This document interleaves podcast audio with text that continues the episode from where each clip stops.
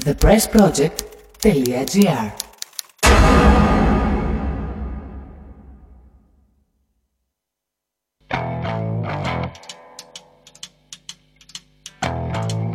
Now, when I was a little boy, at the age of five, I had something in my pocket. Keeps a lot of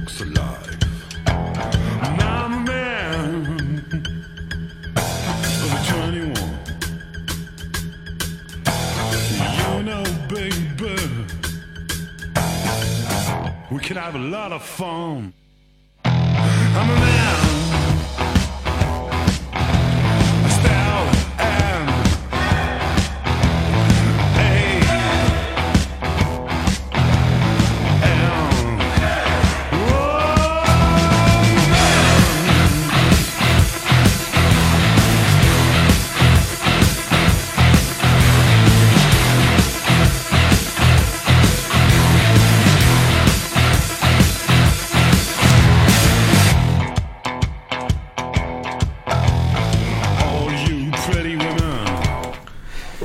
Φίλοι ακροατές καλησπέρα σας. Είναι μαζί σας η εκπομπή Φιλοπορίας που παρουσιάζει το δίκτυο ελεύθερων φαντάρων Σπάρτακος. Ιδιαίτερα σήμερα θα έχουμε δυνατό πάνελ, δυνατή συμμετοχή καθώς μαζί σας είναι ο εκπρόσωπος της Επιτροπής Αλληλεγγύης ο Νίκος Αργυρίου είναι μαζί σας ο Φόντας, είναι μαζί σας ο Γιάννης ο οποίος εκτελεί χρέη ηχολήπτη και ταυτόχρονα όπως πάντα είναι ο δικηγόρος της Επιτροπής Αλληλεγγύης Στρατουμένου. Καλησπέρα και από μένα. Καλησπέρα. Φίλοι ακροατές, πριν, ε, πριν ε, μπούμε στο καθεαυτού ε, θέμα το οποίο θα μας απασχολήσει σήμερα και είναι τα καψόνια στον ελληνικό στρατό και ιδιαίτερα στις ε, στρατιωτικές σχολές τα οποία παρουσιάζονται και αναβαθμισμένα ποιοτικά αλλά και πάρα πολλά και θα εξηγήσουμε μέσα από, συγκεκριμένα, ε, μέσα από συγκεκριμένες καταγγελίες ε, και φαντάρων σπουδαστών αλλά και γονιών το τι ακριβώς ε, συμβαίνει. Θα ασχοληθούμε με ένα άλλο ζήτημα στην εισαγωγή της εκπομπής μας. Θα μας απασχολήσει το χιόνι θα μας απασχολήσει μύδια.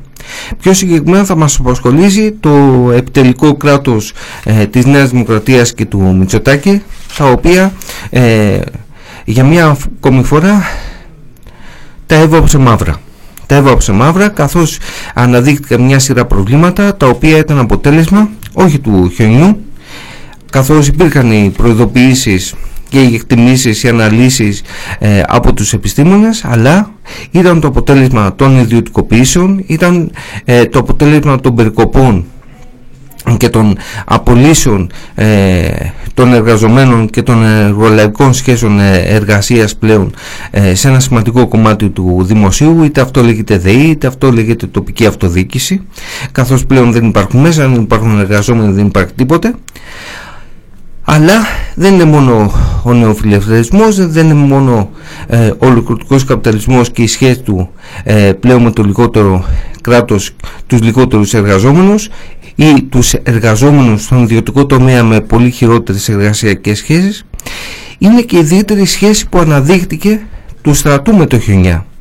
Γιατί ενώ μας ε, ενημέρωναν ότι ο στρατός ε, θα έρθει να μας σώσει να απεγκλωβίσει τους ε, ε, ανθρώπους οι οποίοι δοκιμάστηκαν όλες αυτές τις μέρες από την άλλη μεριά υπήρχε μια πραγματικότητα όπου ο στρατός αντιμετώπισε πάρα πολύ σοβαρά προβλήματα τα προβλήματα αυτά μπορεί να μέναν μακριά σας, μπορεί να μέναν μακριά ε, από την ενημέρωση και την πληροφόρηση την οποία δεν παρέχαν για μια ακόμη φορά τα χρυσοπληρωμένα μομέ ε, των εφοπλιστών και των καναλαρχών αλλά ήταν υπαρκτά και ήταν πάρα πολύ σοβαρά και τελικά με τον άλλο ή τρόπο απασχόλησαν όλους. Ας πάμε μόνο σε συγκεκριμένες περιπτώσεις. Για, για αρκετές μέρες τα ραντάρ της Πάρνηθας οι Σμινίτες και το μόνιμο προσωπικό που υπηρετεί εκεί ήταν αποκλεισμένοι.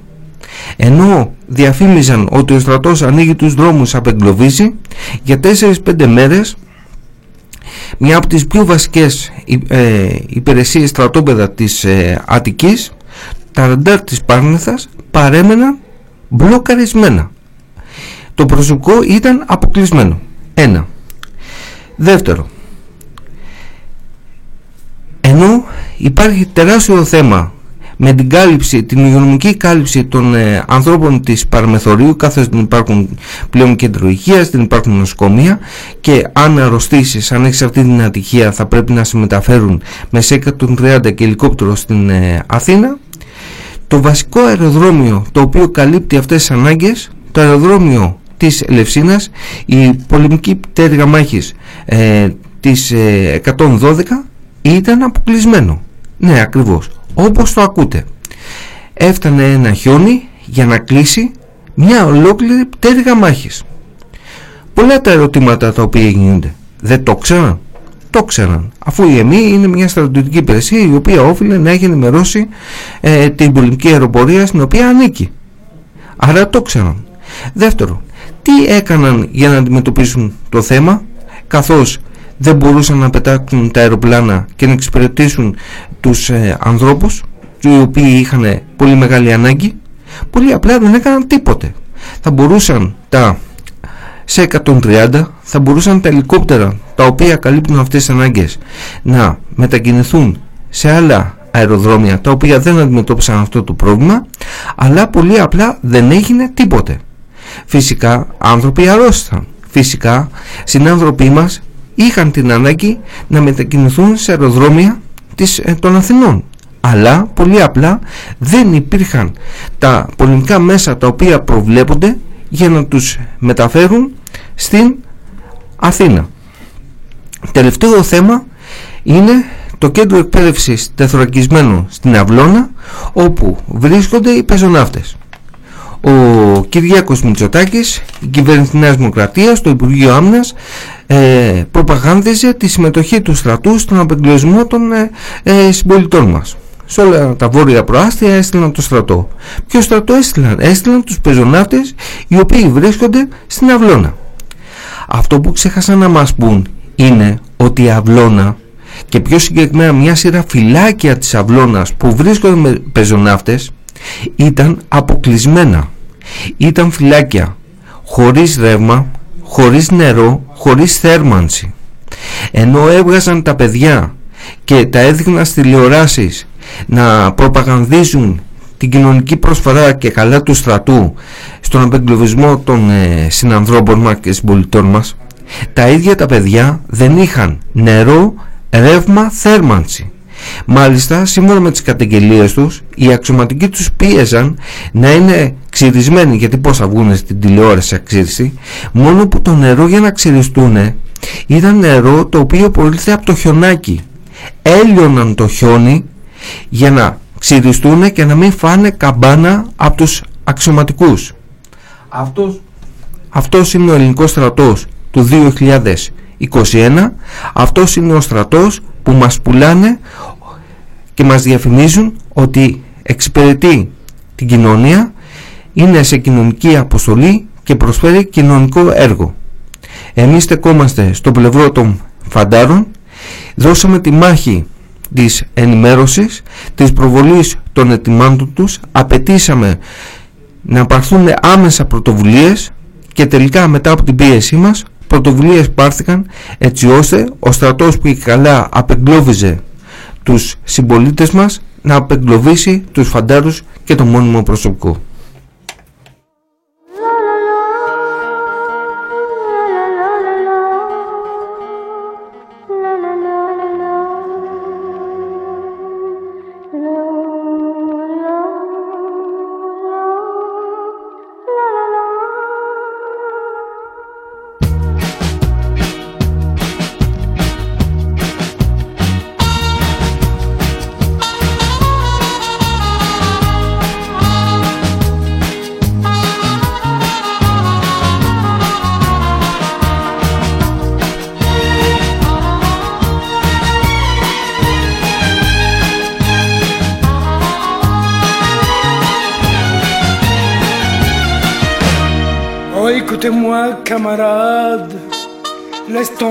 Cette fille, tu m'entends.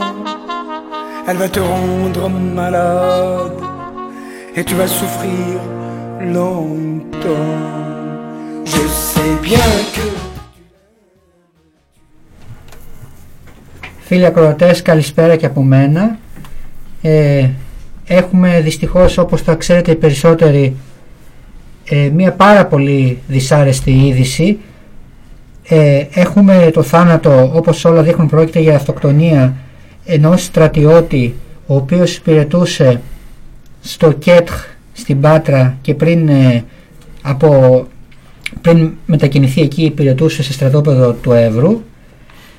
Ε, οι γονείς καταγγέλουν ότι το παιδί τους είχε εκμυστηρευθεί ε, πως δεχόταν σκληρά καψόνια κατά τη διάρκεια της θητείας του ε, ότι του βάζανε στάχτες ε, στον καφέ ακόμα και κόπρανα στο στρώμα που κοιμότανε ε, και καταγγέλουν, καταγγέλουν πως ε, το παιδί οδηγήθηκε σε αυτοκτονία λόγω των, ε, της, της κατάστασης που υπήρχε μέσα στο στρατό λόγω των καψονιών που συνέβαιναν.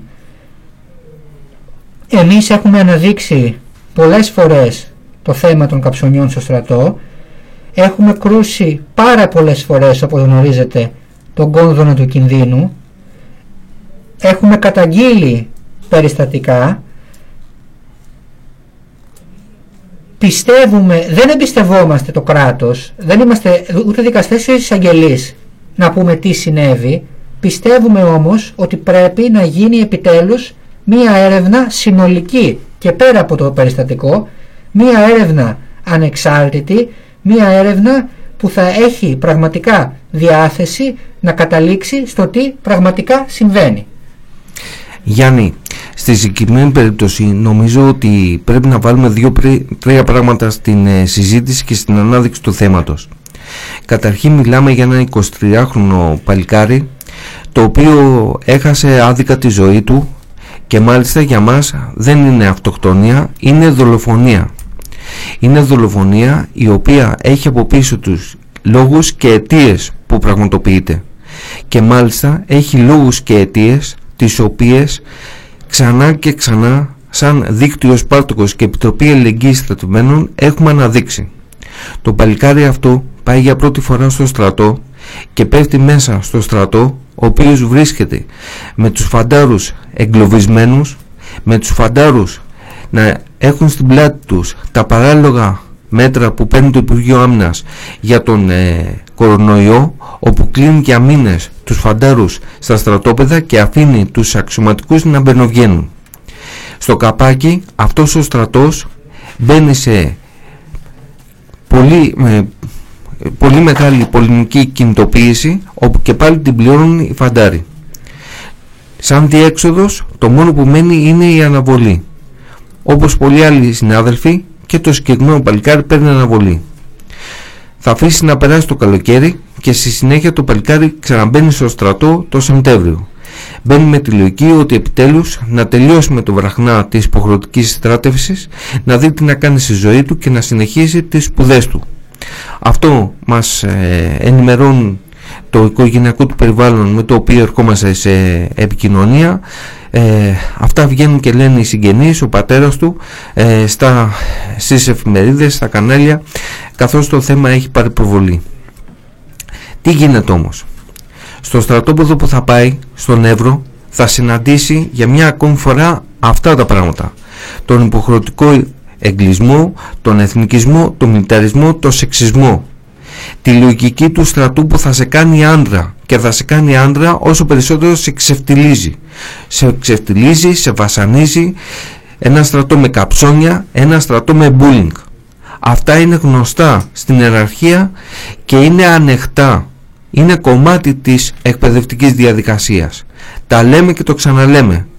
Είναι καταστάσεις τις οποίες αντιμετωπίζουμε καθημερινά, σταματάνε όταν θα τύχουν μπροστά στο δίκτυο Σπάρτοκος σταματάνε για ένα ορισμένο χρονικό διάστημα και ξαναρχίζουν συνέχεια. Αν επομένως δεν υπάρχει η αποφασιστική στάση των φαντάρων να αντιδράσουν, να βγουν στην αναφορά, να έρθουν σε επικοινωνία με το δίκτυο Σπάρτοκος, να βγει καταγγελία, αυτά τα πράγματα συνεχίζονται και αυτά τα πράγματα είναι η κανονικότητα του ελληνικού στρατού. Δεν είναι η εξαίρεση, είναι η κανονικότητα. Το παλικάρι αυτό θα ζήσει ό,τι περιέγραψες, όλη τη βαναυσότητα, η οποία όμως έχει και έναν άλλο παρανομαστή. ότι στα στρατόπεδα αυτή τη στιγμή στο βαθμό που ο κόσμος είναι για μήνες μέσα και με λογικές περιορισμού, με λογικές συνοστισμού ουσιαστικά τα στρατόπεδα έχουν μεταμορφωθεί σε ζούγκλες.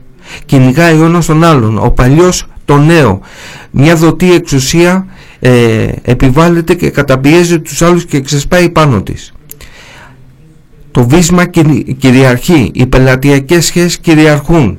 Ο άλλος πουλάει μούρι ότι εγώ έχω βίσμα τον τάδε τον τάδε και με βάση την εξουσία σε εισαγωγικά του βίσματος καταπιέζει, σκίζει επιτίθεται στο συνάδελφο αντί να έχει μια λογική αλληλεγγύης. Αυτά τα βιώσαμε με το παλικάρι στον Εύρο αυτά τα βιώσαμε στην, ε, στο ΚΕΤ της Πάτρας. Ένα από τα πιο μεγάλα βυσματόπεδα. Ένα στρατόπεδο το οποίο υπάρχει μόνο και μόνο για τα βίσματα της Πάτρας και της Ακαΐας. Για κανέναν άλλο λόγο. Σε λίγο θα έχουμε την ε, συνάντηση, ε, την επαφή με τον καλεσμένο μας τον Γιάννη μέλος και αυτός της Επιτροπής Ελληνικής Στρατμένων ο οποίος έχει κάνει στο συγκεκριμένο ε, στρατόπεδο έχει υπηρετήσει και ξέρει από πρώτο χέρι το τι συμβαίνει εκεί σταματάμε επομένως εδώ πάμε σε ένα σύντομο μουσικό διάλειμμα και θα προσπαθήσουμε να συνδεθούμε με τον Γιάννη για να μας πει περισσότερα για το τι συμβαίνει στο κέντρο.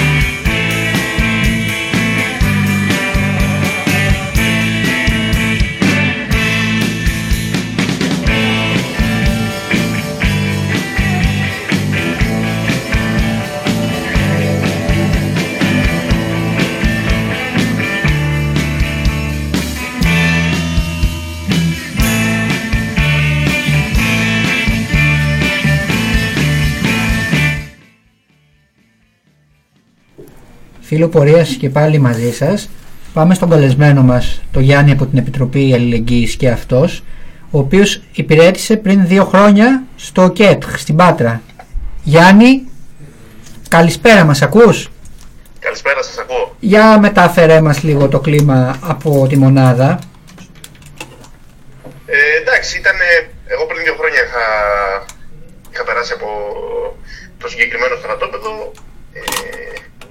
Ε, υπήρχαν πολλά ε, προβλήματα, δηλαδή ας πούμε ήταν υλικοτεχνικές υποδομές πάρα πολύ πίσω, δεν υπήρχαν ε, στα παράθυρα σίτες ξέρω εγώ και αυτά και, εντάξει, δεν να μην δώσω λεπτομέρειες αλλά παντού υπήρχε μια απουσία μέρημνας σε τέτοια θέματα, πολύ παλιά τα εγκαταστάσεις αλλά το μεγάλο πρόβλημα και αυτό που ε, νομίζω είναι το νόημα των όσων ε, λέμε και καταγγέλουμε ήταν οι συμπεριφορές που είχαν ε, συγκεκριμένα στελέχη και ε, έτσι αυτό που περνούσαν στους, ε, στους φαντάρους που υπηρετούσαν και δεν είχαν κάποιο βίσμα. Γιατί ε, εμείς είχαμε καταλάβει τότε ότι το συγκεκριμένο στρατόπεδο εξυπηρετεί πάρα πολύ ε, τοπικά βίσματα από την Πάτρα και από την ε, Αχαΐα ε, οι οποίοι παίρνουν κάποιες άπειρες μέρες άδεια και δεν πατάνε ποτέ εκεί. Ε, και για τους υπόλοιπους φαντάρους υπήρχε ένας αυταρχισμός, υπήρχε ε, ένα bullying, υπήρχε μια διάθεση έτσι να τους έχουν ας πούμε με πολύ άσχημες συμπεριφορές και αν δεν κάνω λάθος έχουν βγει και άλλες φορές γράμματα καταγγελιών για το συγκεκριμένο στρατόπεδο. Ε, το ζήτημα είναι ποιος έχει την, ε, την ευθύνη, γιατί από ό,τι βλέπουμε ο γονιός κάνει σύνδεση ε, με, το, της αυτοκτονίας του παιδιού του με το, με το συγκεκριμένο στρατόπεδο. Το θέμα είναι να υπάρξει έρευνα κανονική αυτή τη φορά και όχι ας πούμε στημένες ε, δι- εδέ που κάνει ο στρατός στις οποίες καλύπτει ε, πολλές φορές τις ευθύνες του και να, να επαναληφθούν τέτοια πράγματα. Ε, τέτοιες συμπεριφορές δηλαδή ούτε από τους ίδιους τους στρατευμένους, ούτε από στελέχη τα οποία ας πούμε, νο- τις νομιμοποιούν, ούτε από τους διοικητές οι οποίοι νομιμοποιούν- νομιμοποιούν τα στελέχη και πάει λέγοντα. Ε, και μία απάντηση σε αυτό είναι η αντίσταση. Δηλαδή πρέπει να βγαίνουν αυτές οι καταγγελίες, πρέπει να βγαίνουν ας πούμε οι φαντάροι όταν θα διαπιστώνουν ότι ε, υπάρχουν περίεργες συμπεριφορές ε, στην κόντρα με ε, τη διοίκηση προκειμένου αυτά τα φαινόμενα να περιορίζονται. Γιατί υπάρχουν και υπηρετούν και παιδιά τα οποία έχουν και ε, άλλες έννοιες στο κεφάλι τους τα οποία μπορεί να είναι πιο ευαίσθητα, τα οποία μπορεί να είναι οτιδήποτε. Ε, το θέμα είναι όλοι αυτοί οι άνθρωποι εκεί πέρα που υποχρεωτικά θα υπηρετήσουν να είναι προστατευμένοι, να μην εκτεθούν σε κινδύνους και ούτω καθεξής. Ε, να σε ευχαριστήσουμε πολύ για την εμπειρία σου, για την εμπειρία που μοιράστηκες μαζί μας ε, και να ευχηθούμε πραγματικά να γίνει μια σωστή έρευνα που θα γίνει μόνο μετά από δική μας πίεση, μετά από πίεση μέσα και έξω από το στρατό, μετά από συνεχή έλεγχο, γιατί γνωρίζουμε ότι αν αυτή η πίεση δεν υπάρξει από εμάς, ο στρατός θα προσπαθήσει να κουκουλώσει Ναι, ναι. και αυτό το σκοτεινό περιστατικό. Αυτό νομίζω πρέπει να είναι το μήνυμα. Ε, Εγώ θυμάμαι όταν είχα υπηρετήσει στη συγκεκριμένη μονάδα και είχε, είχαμε βγάλει μια καταγγελία απέναντι σε τέτοια, σε τέτοια φαινόμενα προκειμένου να μπορέσουμε ας πούμε, να προστατευτούμε, να σηκώσουμε το, το ανάστημά μας, να βάλουμε ένα stop. Ε, υπήρχαν ε, φωνές ε, από τους στρατιωτικούς οι οποίες λέγανε ότι κακώς το κάνετε αυτό και είστε ε, φλόροι ας πούμε και είστε κακομαθημένοι ε, και ούτω καθεξής. Ε, αλλά παρόλα αυτά, αυτή, η, αυτή μας η πράξη, αυτή μας η, αυτό το, η επιστολή που είχαμε βγάλει μπόρεσε και μας ε, προστάτευσε. Και εμείς θέλαμε να προλάβουμε πράγματα σαν και αυτό που έγινε και τότε. Και πράγματα ας πούμε, που δεν θα φτάσουν σε τέτοιο βαθμό, αλλά τέτοια πράγματα θέλαμε να προλάβουμε. Ε, γιατί είχαμε δει ότι υπάρχει αυτή η τάση ας πούμε, σε, αυτό το, σε αυτό το χώρο εκεί πέρα. Και αυτό ακριβώς λέμε και εμείς Γιάννη, τα ξέρεις και εσύ εργάζεσαι στα πλαίσια της Επιτροπής μας. Ακριβώς δηλαδή η αγωνιστική στάση των ίδιων των φαντάρων των αγωνιζόμενων φαντάρων σε συμπαράσταση εννοείται με τους γονείς τους τη μάνα τους, τον πατέρα τους, των παιδιών που υπηρετούν Ε, με τη βοήθεια τη δικιά μας την εξωστρεφή παρέμβαση, τη δημοσιοποίηση τη βοήθεια από την πλευρά μας από την πλευρά της Επιτροπής Αλληλεγγύης Στρατευμένων ε, δίνουν απαντήσεις στη ζωή των παιδιών, στη ζωή των στρατευμένων νέων και όχι μια γενική και αόριστη ε, καταγγελία ή τέλος πάντων μια γενική και αόριστη απλά στάση που να αφορά μια πολιτική συζήτηση κτλ. κτλ. Αφορά τη ζωή τους, αφορά σε πολλές περιπτώσεις την επιβίωσή τους, ε, αφορά σε πάρα πολλές περιπτώσεις το μη τραυματισμό τους, το μη ψυχικό τραυματισμό τους, γιατί όπως βλέπουμε πολύ καλά τελευταία στην επικαιρότητα, ο ψυχικός τραυματισμός κουβαλιέται σε όλη τη ζωή ενός νέου ανθρώπου, ενός εύθραυστου ή ευαίσθητου ανθρώπου όπως λέμε. Επομένως για όλα αυτά τα ζητήματα ε, και πάλι αν- απευθύνουμε κάλεσμα, ανοιχτό κάλεσμα σε όλη τη στρατευμένη νεολαία αυτή τη στιγμή που βρίσκεται στα στρατόπεδα και περνάει αυτή τη μαυρίλα που περιγράφουμε σε κάθε εκπομπή, ανοιχτό κάλεσμα συμπαράσταση από τους γονείς και πολύ περισσότερο υποσχόμαστε από την πλευρά μας ότι θα είμαστε σε επάλξεις στο πλευρό των πλευρών, στο πλευρό της στρατευμένης νεολαίας, ε, πάντα δυνατή, πάντα μάχημη και χωρίς κανένα φίλτρο. Θε- Θέλω να, να πω κάτι ακόμα. Ε, Βεβαίως.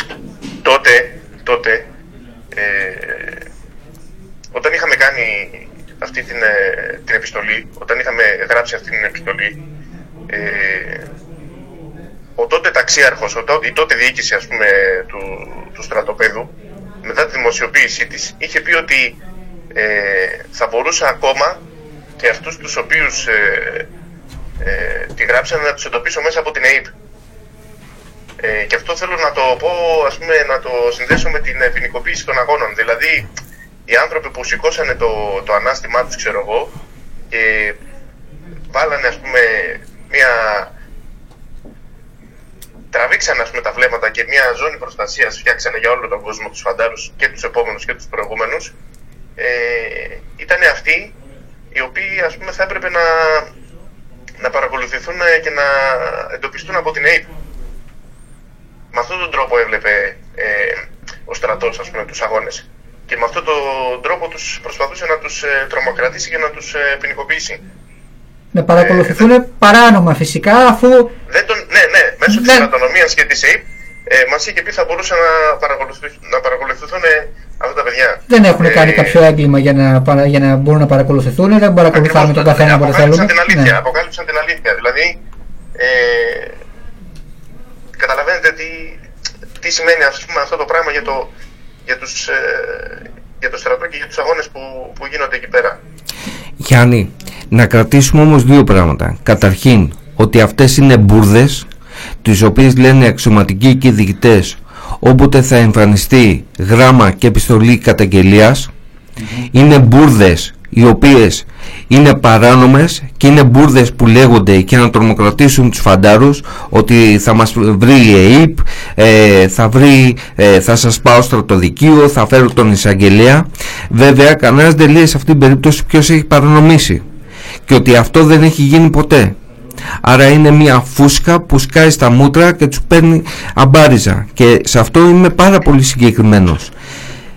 Στη συγκεκριμένη περίπτωση ε, όπου είχαμε βγάλει το γράμμα στην Πάτρα υπήρχε μια πραγματικότητα του κινήματος μέσα και έξω από το στρατό. Δηλαδή υπήρχαν φοντάροι οι οποίοι κράτησαν αποφαστική και μαχητική στάση. Ένα.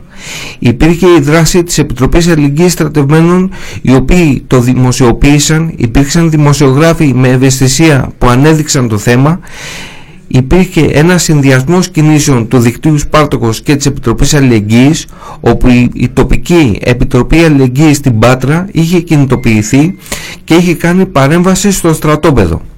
Και να αναφέρω κάτι και με αυτό να κλείσουμε την παρέμβασή μας για το συγκεκριμένο θέμα και το τι σημαίνει ΚΕΤ. Μπορεί από τη μια μεριά οι απειλές για την ΑΕΠ να είναι μπουρδες όμως είναι γεγονός ότι μια προηγούμενη ανακοίνωση του Σπάρτακου για το τι συνέβαινε στην Πάτρα είχε στείλει στο σπίτι του ταξίαρχο. Αυτό είναι γεγονός.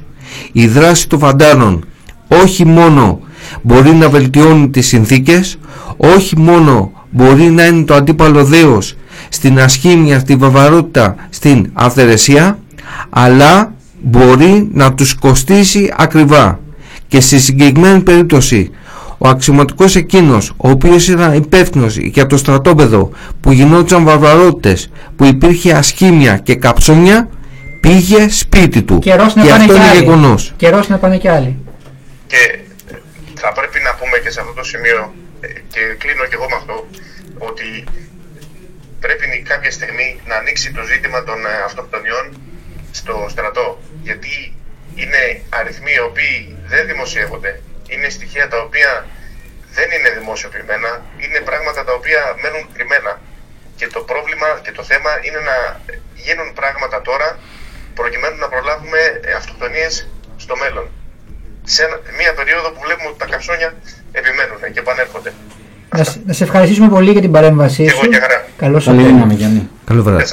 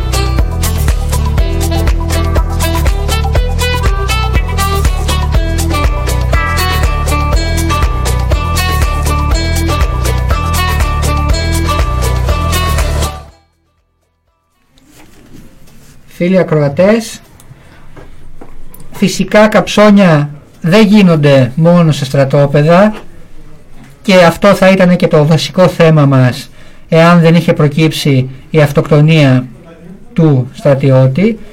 Καψόνια, πάρα πολλά καψόνια γίνονται και σε στρατιωτικές σχολές. Καψόνια τα οποία είναι απαγορευμένα ήδη από τον νόμο, είναι απαγορευμένα με δικαστικές αποφάσεις που το αποφασίζουν αυτό το πράγμα ήδη από τη δεκαετία του 90. Καψόνια τα οποία οι ίδιοι υπουργοί και οι ίδιοι οι, οι στρατηγοί, η ανώτατη πολιτική και στρατιωτική ηγεσία ομολογούν πως απαγορεύονται αλλά ταυτόχρονα παρα, επιτρέπουν να παραβιάζονται οι νόμοι που το ίδιο το κράτος τους έχει θεσπίσει, να παραβιάζουν δικαστικές αποφάσεις που τα δικαστήρια της, του κράτους τους, του αστικού τους κράτους ε, έχουν λάβει.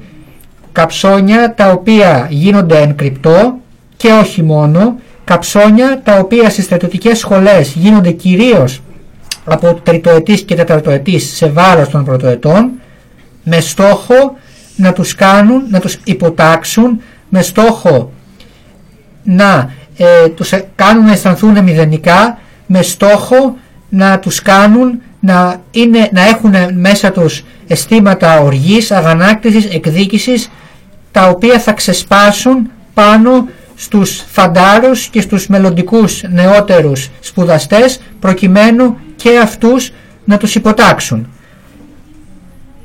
Ε, Αν αρχίσουμε επομένως το ταξίδι μας ε, στα στρατόπεδα του ελληνικού στρατού και ιδιαίτερα στις ε, στρατιωτικές σχολές ε, πρέπει να βγάλουμε ένα συμπέρασμα ότι καταρχήν σαν Επιτροπή Αλληλεγγύης ε, Στρατεμένων έχουμε πάρει το τελευταίο χρονικό διάστημα και μάλιστα σε ένα χρονικό διάστημα μιας εβδομάδας τις περισσότερες καταγγελίες από όλες τις στρατιωτικές σχολές. Από τη στρατιωτική σχολή Ευελπίδων την ε, στρατιωτική σχολή Ικάρων και από τη σχολή ναυτικών δοκίμων δηλαδή καταγγελίες από όλα τα σώματα. Θα είμαστε πάρα πολύ συγκεκριμένοι σε αυτά που θέλουμε να μοιραστούμε μαζί σας.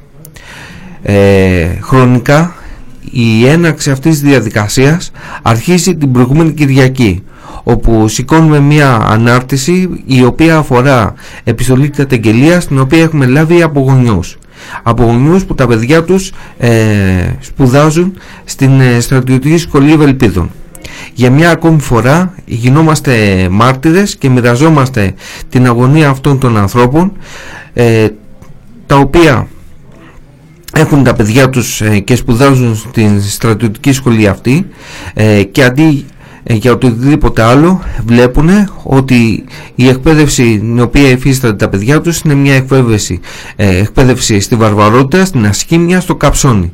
Καψόνι το οποίο έχει πρωταγωνιστές τους σπουδαστές των μεγαλύτερων ετών όπως περιέγραψε και ο Γιάννης καψόνια σκληρά, βάρβαρα, ε, τα οποία θίγουν την αξιοπρέπεια, τα οποία έχουν σκοπό να εκμεδενήσουν, αλλά και με συνέπειες στην ίδια την υγεία ε, των, ε, των θυμάτων των πρωτοετών. Το βασικό ζητούμενο είναι να πειθαρχήσεις, το βασικό ζητούμενο είναι να υποταχτείς ο σπουδαστής της ε, στρατιωτικής σχολής Ευελπίδων θα πρέπει να κάνει εξομολόγηση στη λάμπα, θα πρέπει να σέρνεται, ε, θα πρέπει να κάνει μπάνιο ε, με κρύο νερό ε, φορώντας όλα του τα ρούχα, ε, θα πρέπει να υποστεί τα 20 καψόνια τα οποία έχουμε περιγράψει. Το τελευταίο όμως χρονικό διάστημα εντοπίζονται δύο συγκεκριμένα θέματα τα οποία πρέπει να εντοπίσεις. Καταρχήν, πρέπει να πούμε ότι τα καψόνια αυτά είναι κομμάτι της εκπαιδευτικής διαδικασίας. Ε, είναι κομμάτι της διαπαιδαγώγησης του νέου αξιωματικού ο οποίος καλείται πλέον να διαπαιδαγωγηθεί απάνθρωπα έτσι ώστε να μπορέσει απάνθρωπα να εκτελέσει το ρόλο του. Ένα ρόλο τον οποίο προσέχτε καλείται να υπηρετήσει απέναντι σε πρόσφυγες στον Εύρο και στα νησιά. Καλείται να υπηρετήσει στο Μάλι και Σαουδική Αραβία που θα πάει. Καλείται να υπηρετήσει στο Αφγανιστάν.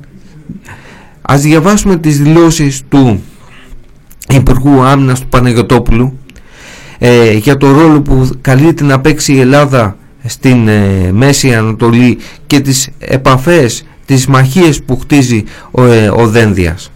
Άρα είναι αυτός ο ρόλος που πλέον πρέπει να καλουπώσει το νέο ευέλπι, το νέο αξιωματικό για να κυνηγάει καταρχήν τους φαντάρους, για να κυνηγάει τους πρόσφυγες, για να κυνηγάει τους λαούς, να είναι ο χωροφύλακας και να προσφέρει ασφάλεια στις πετρελαϊκές υπηρεσίες ε, εταιρείες και στους ε, εφοπλιστές.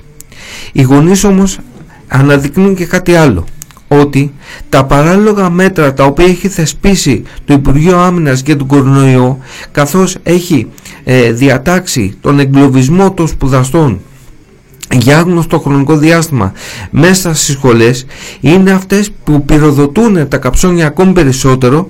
Είναι αυτά τα μέτρα τα οποία έχουν μετατρέψει τις σχολές σε ζούγκλες. Και αυτό είναι κάτι το οποίο πρέπει να το επισημάνουμε το επισημαίνουν οι γονείς και ζητούν να απελευθερωθούν τα παιδιά τους να δοθούν έξοδοι, να δοθούν άδειες, να πάρθουν μέτρα ε, δεν μπορούν να κατανοήσουν δεν μπορούν να διανοηθούν το ότι γίνεται αυτή τη στιγμή στις σχολές το πως αυτό το πράγμα καλύπτεται το πως αυτό το πράγμα συνεχίζει να υπάρχει αυτή είναι μια ε, καταγγελία η οποία βγαίνει την Κυριακή το πρωί. Το, την Κυριακή το μεσημέρι θα ακολουθήσει όμως μια πολύ πιο ακραία καταγγελία που μας έρχεται από τη Σχολή Ναυτικών Δοκίμων.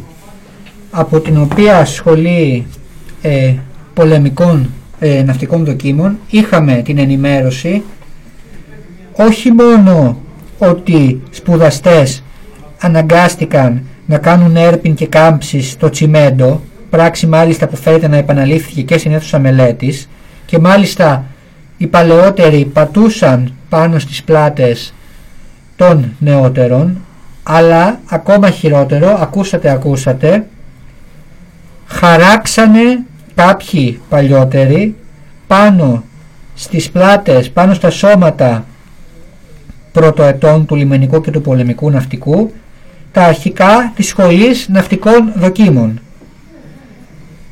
Μιλάμε για χάραξη πάνω στο σώμα των σπουδαστών.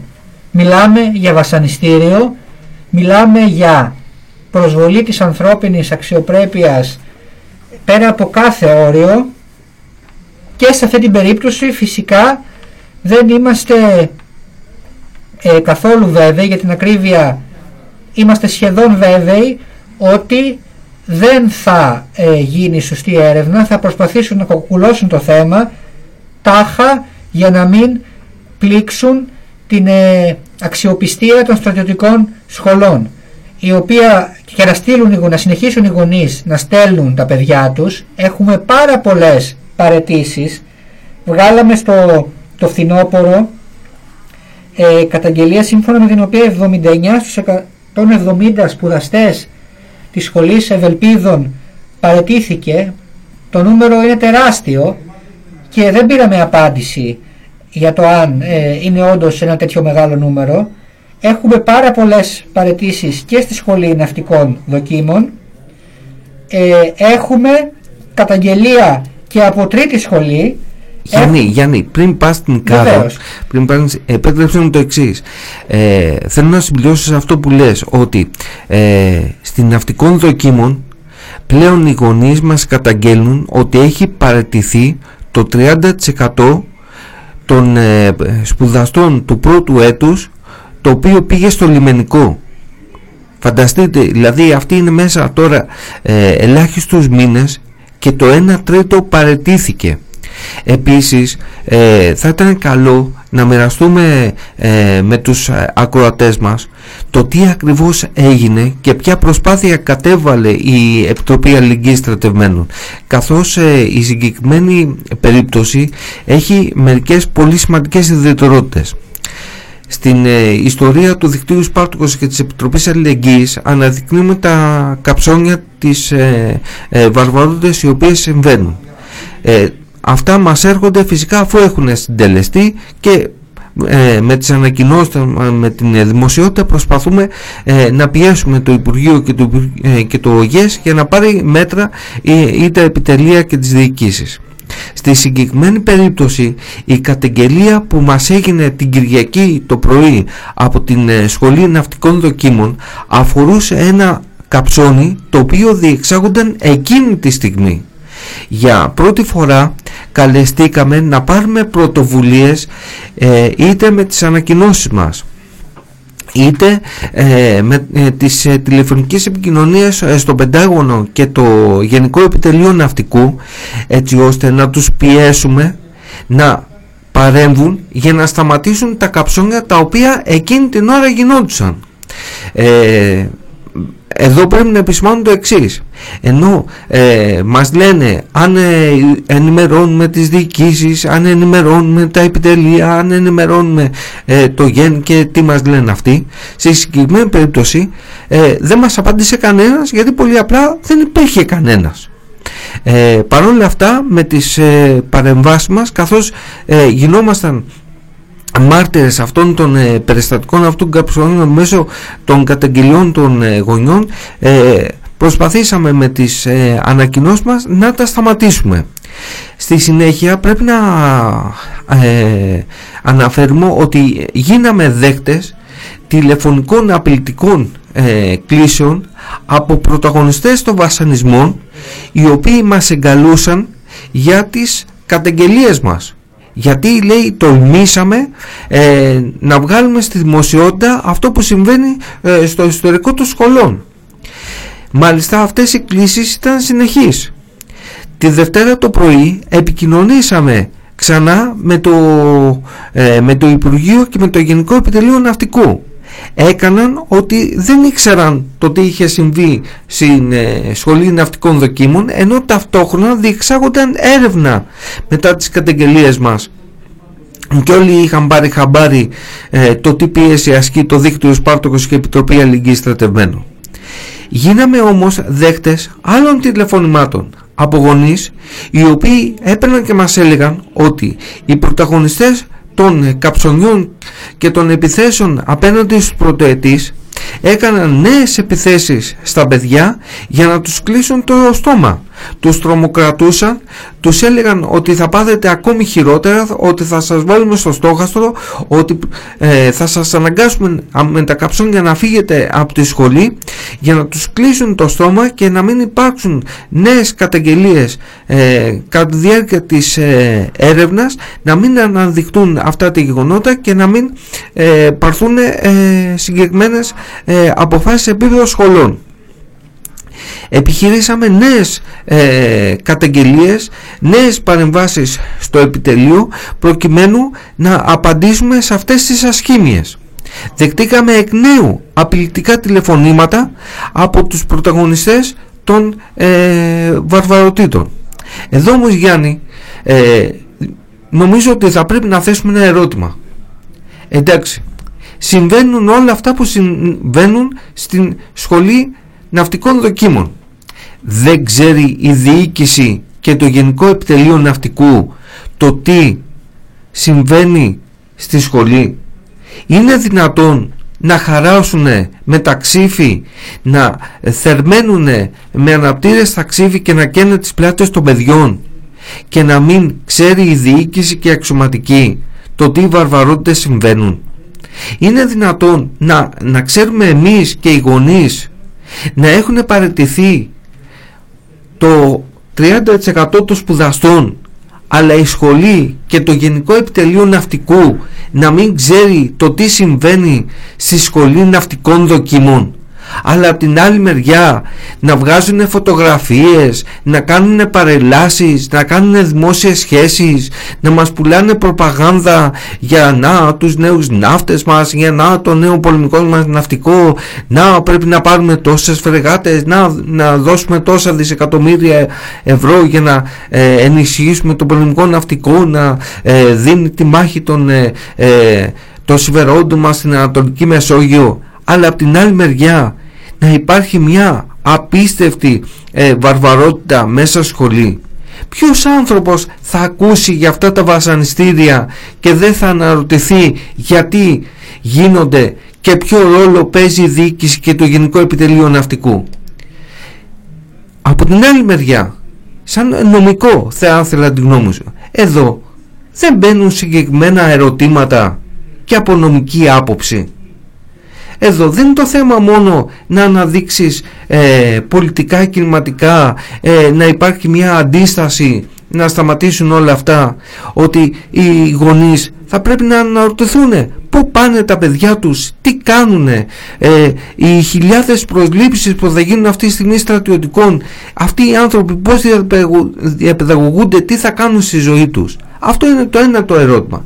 Το δεύτερο το ερώτημα δεν πρέπει να αναρωτηθούμε ποιος είναι αυτός ο στρατός ο οποίος φτιάχνεται; Μας λένε ότι ο στρατός άλλαξε. Δεν είναι ο στρατός της Χούντας, δεν είναι ο, στρατός των συνταγματαρχών, αλλά εδώ είναι ένας ισχυρότερο στρατός. Είναι ο στρατός του Παναγιωτόπουλου, είναι ο στρατός του Στεφανή, είναι ο στρατός του Μητσοτάκη, είναι ο στρατός του Τσίπρα, είναι ο στρατός του ε, που συνεργάζεται με τους Αμερικάνους και του ΝΑΤΟ, το ο οποίος κάνει τέτοιες βαρβαρότητες. Δεν μπορεί κάποιος να αναρωτηθεί αν ο στρατός διαπαιδαγωγεί τους στρατιωτικούς του με τέτοιο τρόπο τι θα κάνει αυτός ο στρατός στην καθημερινότητά του. Δεν πρέπει να υπάρχουν παρεμβάσεις και από νομική σκοπιά. Εδώ δεν μπαίνουν ερωτήματα για, το ποιο, για ποιον λόγο δεν θέλουν το συνδικαλισμό των φαντάρων. Γιατί συνδικαλισμός επίσημος των στρατιωτικών υπάρχει.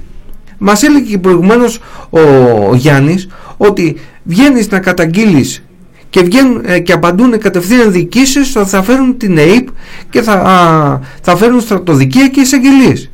Δεν είναι ένα ερώτημα αν ο Φαντάρος σήμερα έχει το δικαίωμα να δημοσιοποιήσει ε, τη βαρβαρότητα και το καψόνι. Δεν έχει δικαίωμα ο Φαντάρος να κάνει καθημερινή συνδικαλιστική πάλι. Θα ήθελα τη γνώμη σου σε αυτό.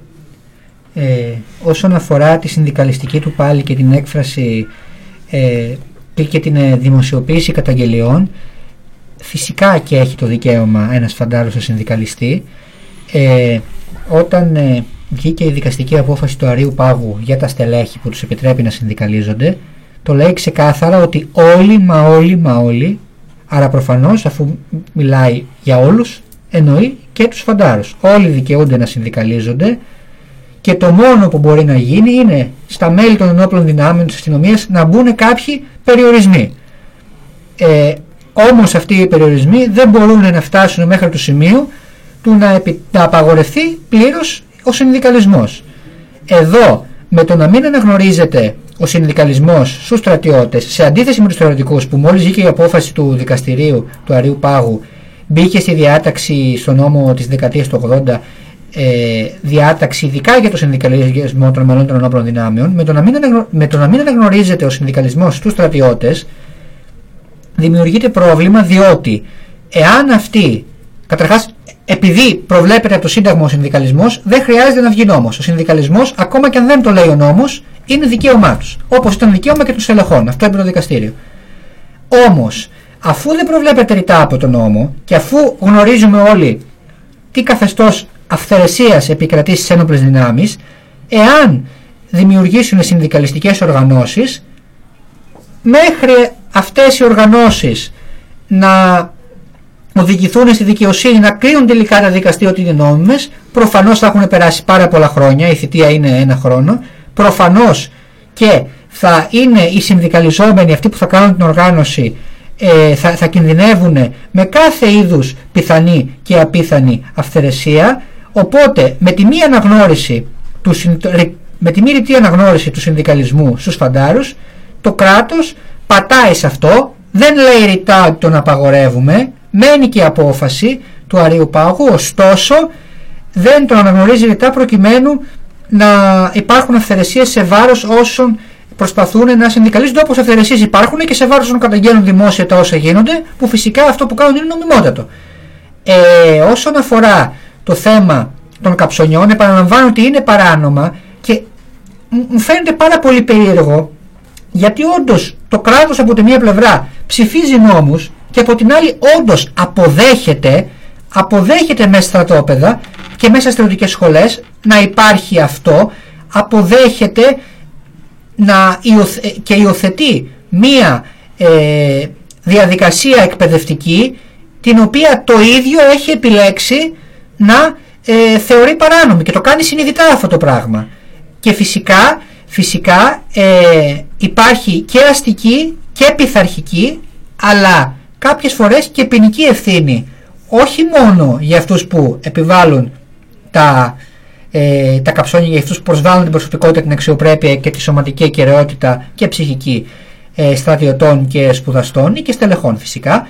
Αλλά υπάρχει ευθύνη, τουλάχιστον πειθαρχική αν όχι ποινική και για διοικήσεις οι οποίες εθελοτυφλούν. Δεν μπορώ να φανταστώ ότι δεν γνωρίζουν οι διοικήσεις για, τι γι- ότι για αυτά τα πράγματα αφού βγάζουμε καταγγελίες, να τις ψάξετε. Εθελοτυφλούν και να μην εθελοτυφλούν και πάλι οφείλουν εφόσον τα γεγονό, οι καταγγελίες είναι τόσο πολλές να τις ερευνήσουν. Ευθύνονται έστω για, για πλημελή ε, πειθαρχικό έλεγχο των υφισταμένων τους. Στην Για- καλύτερη για αυτούς τους περίπτωση Γιάννη, με αυτά που λες, τα οποία πρέπει να τα κρατήσουμε, νομίζω ότι πρέπει να επισημάνουμε ότι έχει τρομερή σημασία η αντίσταση στην καθημερινότητα της χακή βαρβαρότητας.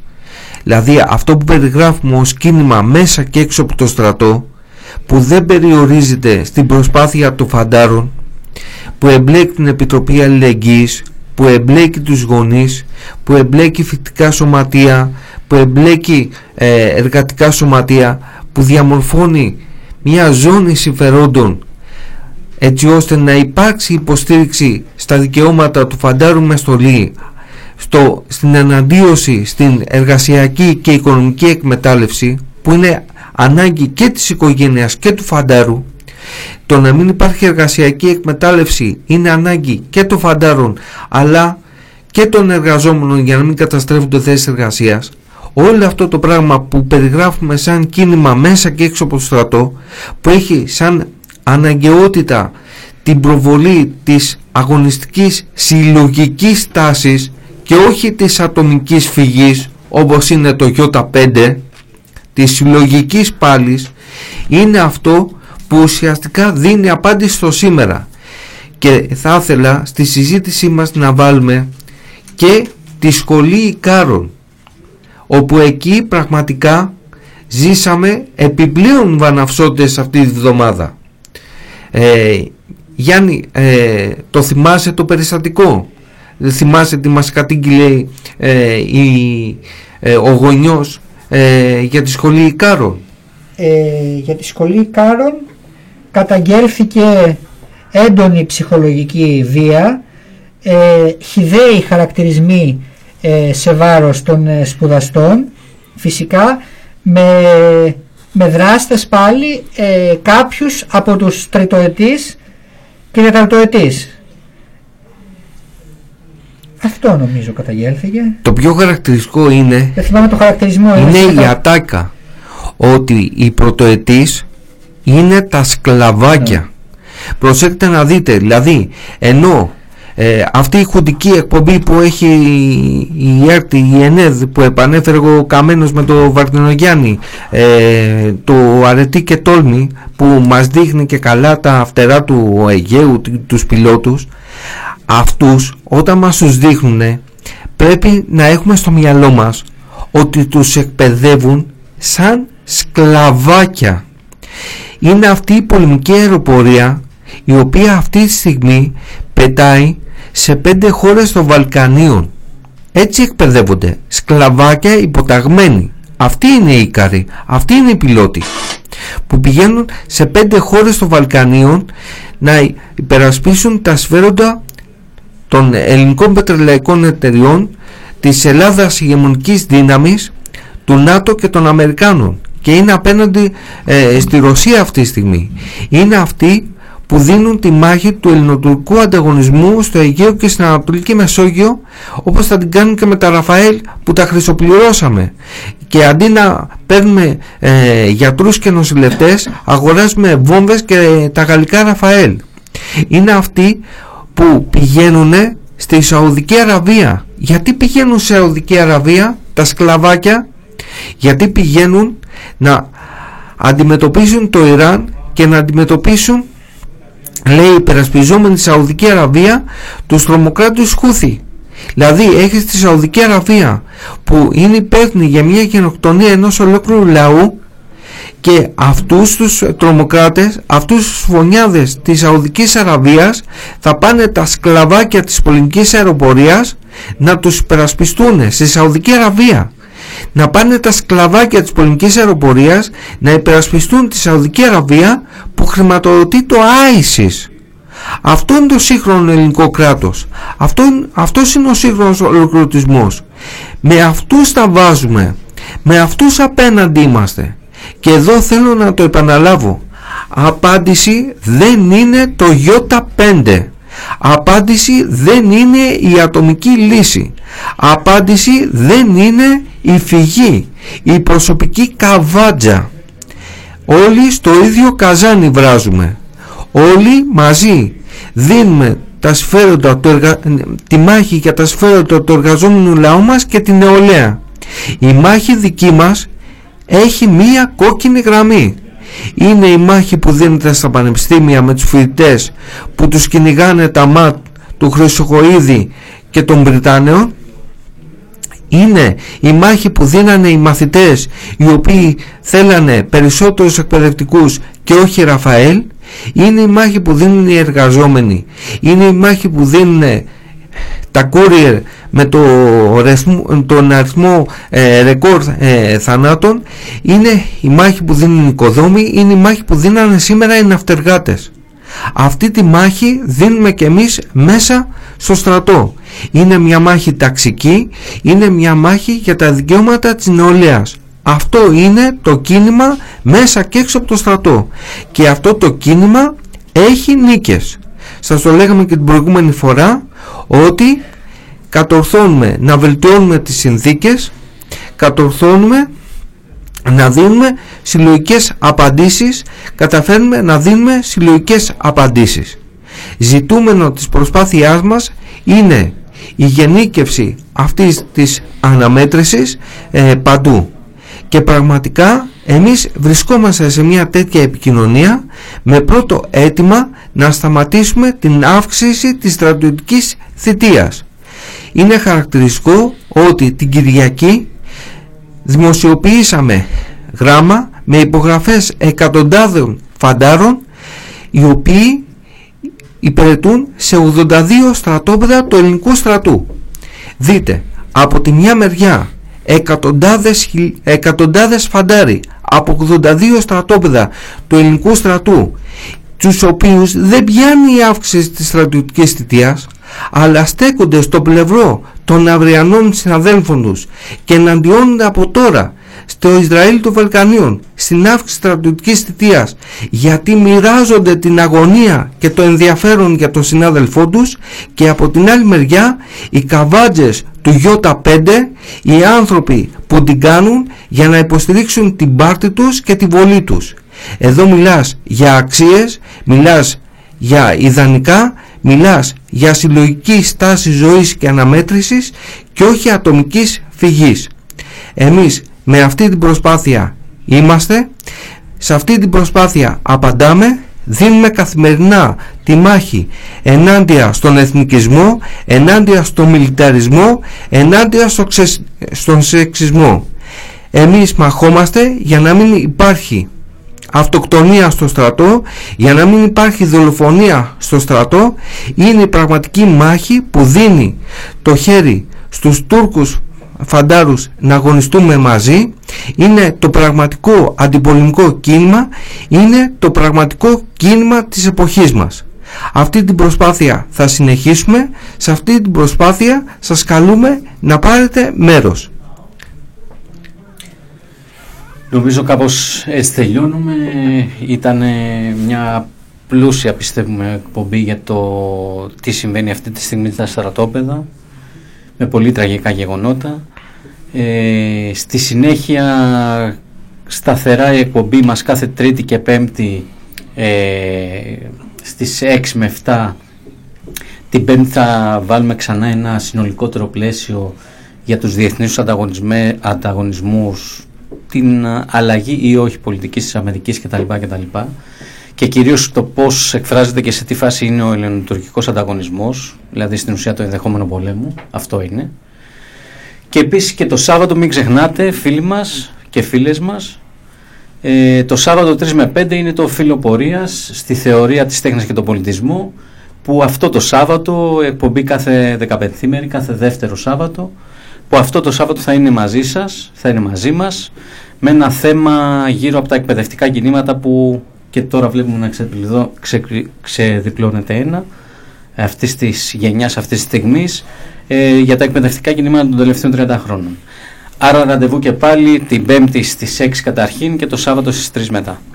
Γεια χαρά σε όλους, καλή δύναμη. Καλό βράδυ. Ήταν μαζί σας το φίλο πορείας, η εκπομπή του δικτύου Ελεύθερων Φαντάρων Σπαρτός. Καλό βράδυ ξανά.